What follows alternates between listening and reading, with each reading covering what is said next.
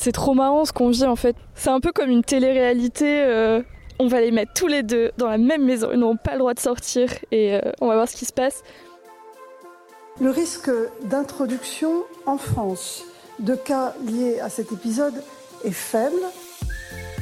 Je suis désolé, madame. La confiance dans ce gouvernement, non. Voir des gens se promener, euh, euh, c'est une folie. À ce stade, la situation est parfaitement euh, sous contrôle. Elle a été testée positive au Covid-19 quelques jours plus tard. L'État paiera. Lui, il faut le frapper. À un moment donné, il faut Bah, le on frapper. dit pas, voilà. Si, si, si, on le dit. C'est une parce que- expression. Je sais qu'un médicament, c'est toujours un poison. Toujours. Wash your hands. Stop touching your face. La France prend-elle suffisamment la mesure du danger? We all together have done a very good job. Qui ferme sa gueule et qui soit médecin.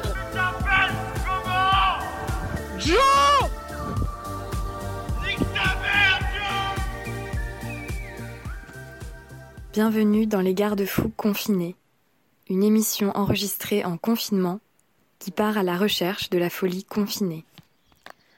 Rose est confinée en région parisienne, dans un appartement, avec un homme.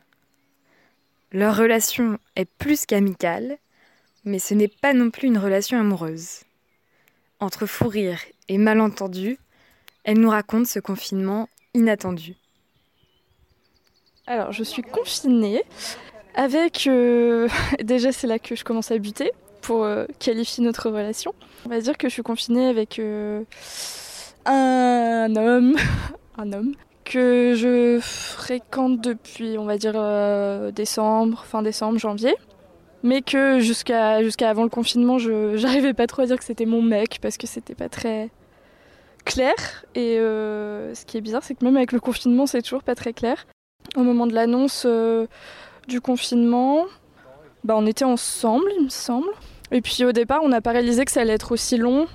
Du coup, on s'est un peu dit, euh, Ah, ça peut être rigolo de, de faire, euh, de passer une semaine ensemble. Enfin, c'est un peu insolite, quoi, à ce stade de la relation. Et en fait, c'est mon collègue de travail, mon collègue, un collègue proche. Du coup, on a débuté cette relation dans la clandestinité la plus totale. On n'a pas du tout envie que, ça se sache au travail.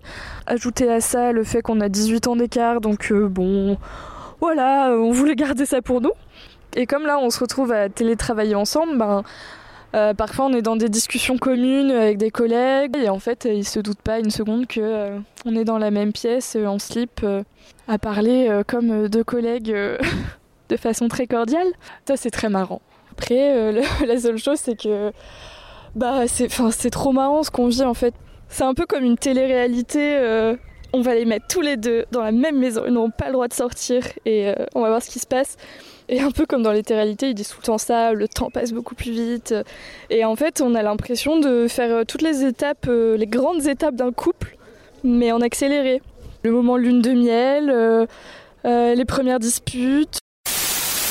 Du foot. De ranger, tu me dis le foot Mais je c'est bien que je passé. peux faire, tu et alors, et alors Mais c'est Moi fini. aussi j'ai eu mon rendez-vous. Ça s'est Hein, bien passé La cuisine, on est revenu, c'est Ça vous s'est qui bien étiez là, passé c'était le bordel. Moi, j'ai pas bouffé C'était le bordel, c'était le bordel. Et voilà quoi, je peux, oui, je peux dire qu'on se doutait pas du tout qu'on allait rester deux mois ensemble dans le même appart. Comment dire, moi je découvre quand même des choses qui me font dire que voilà, ce sera pas l'homme de ma vie. Si j'avais dû tomber amoureuse, euh, vraiment amoureuse, ben ça aurait été maintenant et je pense que ça n'est pas en train d'arriver.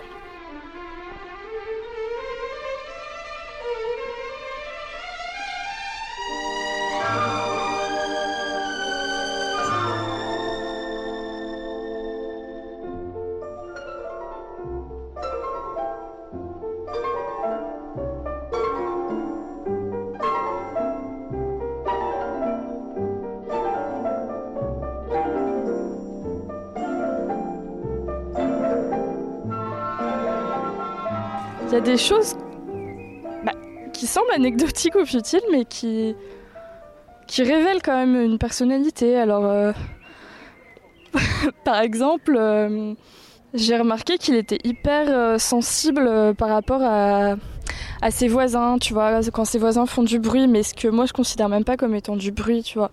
Bah, tu sens que ça l'énerve et qu'il a envie de montrer que ça l'énerve.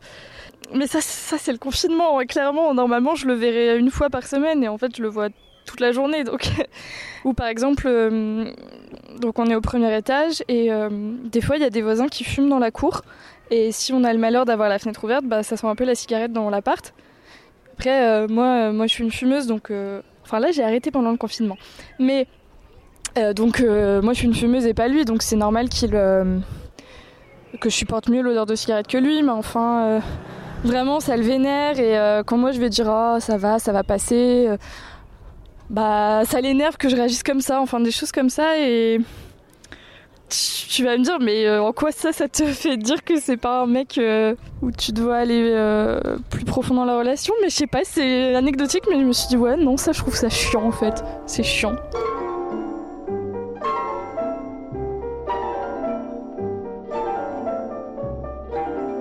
un truc très chiant, c'est que moi j'aime beaucoup parler euh, avec mes copines. Je parle beaucoup, j'ai besoin d'extérioriser, de communiquer.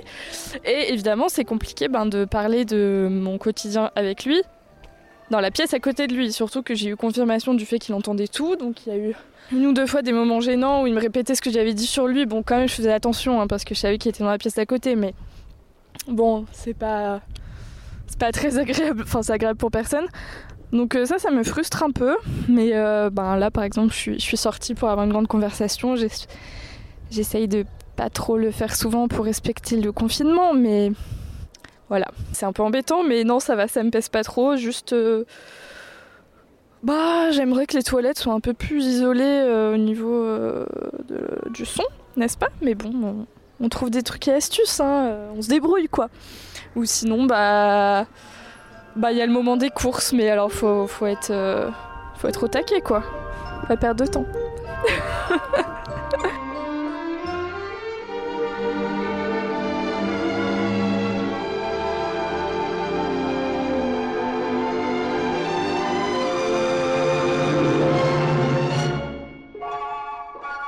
je crois que j'ai. En fait, je crois que j'ai jamais euh, ressenti ça avec quelqu'un, mais parce que aussi tu pousses rarement euh, jusqu'à être confiné avec quelqu'un, mais je saurais pas comment expliquer, mais c'est comme s'il y avait. Euh, il y a. Hum, comme s'il y avait un. Un gros grain de sable dans les rouages de notre communication.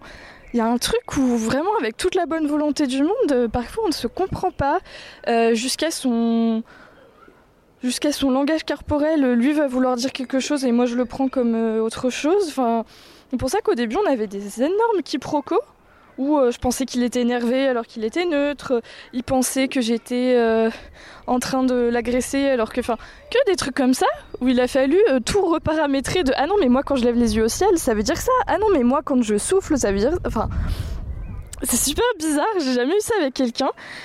Et voilà, ça aussi c'est des choses qui te font dire ouais, ça sera peut-être un peu trop difficile à, à surmonter si on se projette plus loin quoi ouais, on, dirait qu'on n'est pas, on n'est pas câblé pareil des fois. Enfin, il y a des choses qui me paraissent évidentes, qui lui paraissent pas du tout évidentes. Et alors, je crois qu'il rigole parce que ça me paraît évident. Et en fait, non. Je découvre un être humain qui ne fonctionne comme aucun autre.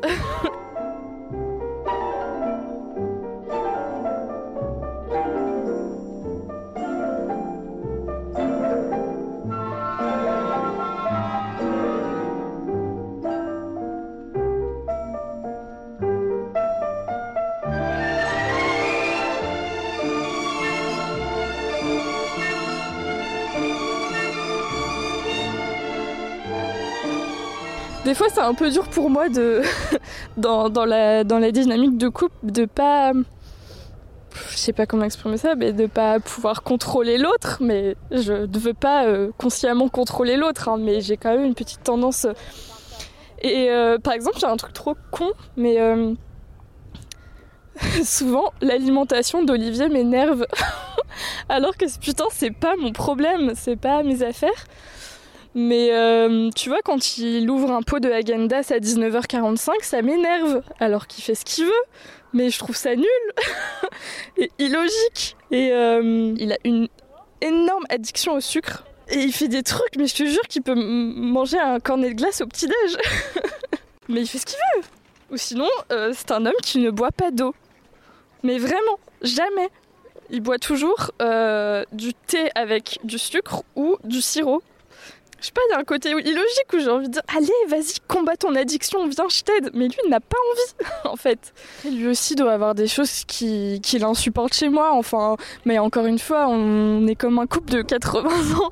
Parce que, je sais pas, je sais qu'il aime pas. Euh, je sais qu'il aime pas. Euh, alors, oui, c'est la première personne qui me fait remarquer que j'éteins pas la lumière derrière moi quand je quitte une pièce. Et donc ça, je crois que ça l'énerve. Euh, je ferme pas la porte des toilettes quand j'en sors. Euh, non mais tu vois, le niveau. Ah oui, j'utilise le couteau euh, spécial découpe du poisson pour découper les légumes et ça, ça passe pas. ah, il y a eu un moment extrêmement tendu où en fait, il m'avait dit, il m'a, il m'a dit que pendant le confinement, il prenait, il prenait une douche un jour sur deux. Et en fait, euh, ben, c'est pas si sale parce qu'on se dépense pas trop et surtout, euh, je l'avais pas remarqué, tu vois, pendant trois semaines, donc ça veut bien dire qu'il était pas sale. Mais moi, avec mon caractère de merde, au lieu de réfléchir cinq minutes, j'ai tout de suite dit Ah, mais c'est dégueulasse Et donc, ça, ça l'a, ça l'a beaucoup heurté. Et après, on n'a pas parlé pendant quatre heures, je pense. La dispute elle dégénère, on commence à se critiquer sur notre physique, mais à un point que même pas on peut y penser, c'est pas beau, ça nous ressemble pas. Mais méchante. Non mais je suis vraiment la pire parce que à ce moment-là, je pense que je m'étais pas lavé les cheveux depuis une semaine, j'avais littéralement un casque de sébum et j'ai osé lui dire ça quoi.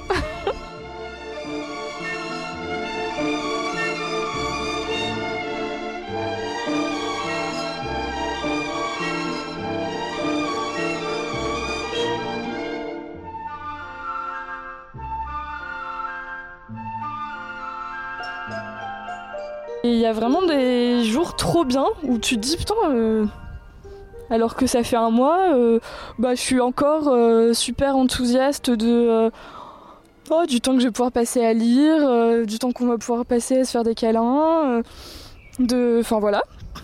Et puis le lendemain, mais bon ça c'est pour tout le monde pareil, je pense. le lendemain, on se tape sur le système. on se fait la gueule la moitié de la journée et voilà. Puis aussi, euh, il a 41 ans, mais je découvre que euh, pour euh, ce qui est des engueulades et tout, ben, parfois ça n'apporte pas une sagesse incroyable, mais bon. en rigolant, on s'est quand même fait la réflexion que ben, les journées où on faisait l'amour, souvent on s'engueulait pas. Bon, après, euh, quelle conclusion en tirer Je ne sais pas, mais euh, vu qu'on n'est pas, euh, bah, on n'est pas des amoureux, on voilà, on se dit pas je t'aime, tout ça. Bon, bah comment dire, enfin, comment tourner ça Mais bah, le sexe est quand même très important dans notre relation et donc bah, au début, c'était trop bien, on avait tout le temps qu'on voulait pour pour faire l'amour, n'est-ce pas? Et ce qui est cool, c'est que le confinement n'a pas tué notre libido. Et ça, c'est chouette. Et, euh, mais si, j'ai eu les trucs de.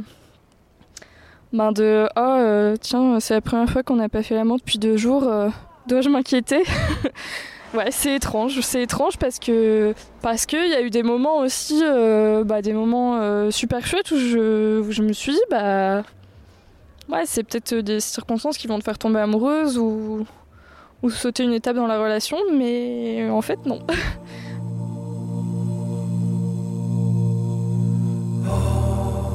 pense qu'on saura euh, en rire parce qu'on sait très bien qu'on est dans des circonstances euh, particulières et que ben, c'est normal aussi de péter un câble. Ma crainte avec ce, euh, cet entretien, c'est que ça apparaisse comme un truc où ça se passe mal, alors que c'est pas ça que je veux dire, hein. c'est que juste ces deux êtres humains qui ont parfois des problèmes de communication, mais qui tiennent beaucoup l'un à l'autre. Bref, et donc euh, tout de suite j'ai pensé au morceau L'amour et la violence de Sébastien Tellier. mais on n'a pas une relation violente, hein, qu'on s'entende. Encore une fois, ça fait un mois qu'on est dans le même appart. Tous les jours, euh, on a peut-être 10 euh, minutes solo quand l'autre va faire une course, mais ça fait un mois que ça dure. Et bien sûr, il y a des engueulades, bien sûr Enfin voilà, il y a des petits, il des petits couacs, mais quand même, je tiens à le dire, euh, au vu des circonstances, ça se passe très bien.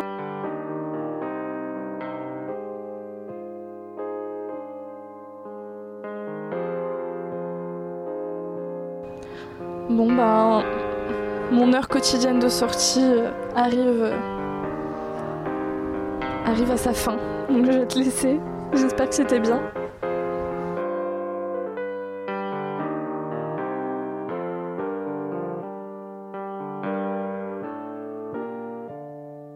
Écoute, je te tiens euh, au courant de l'avancée de ma folie.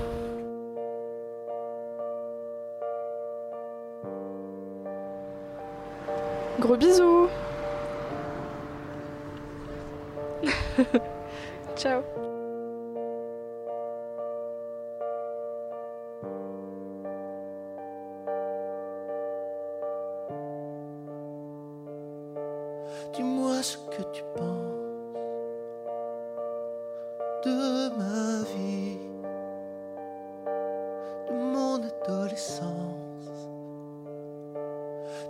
ce que tu penses.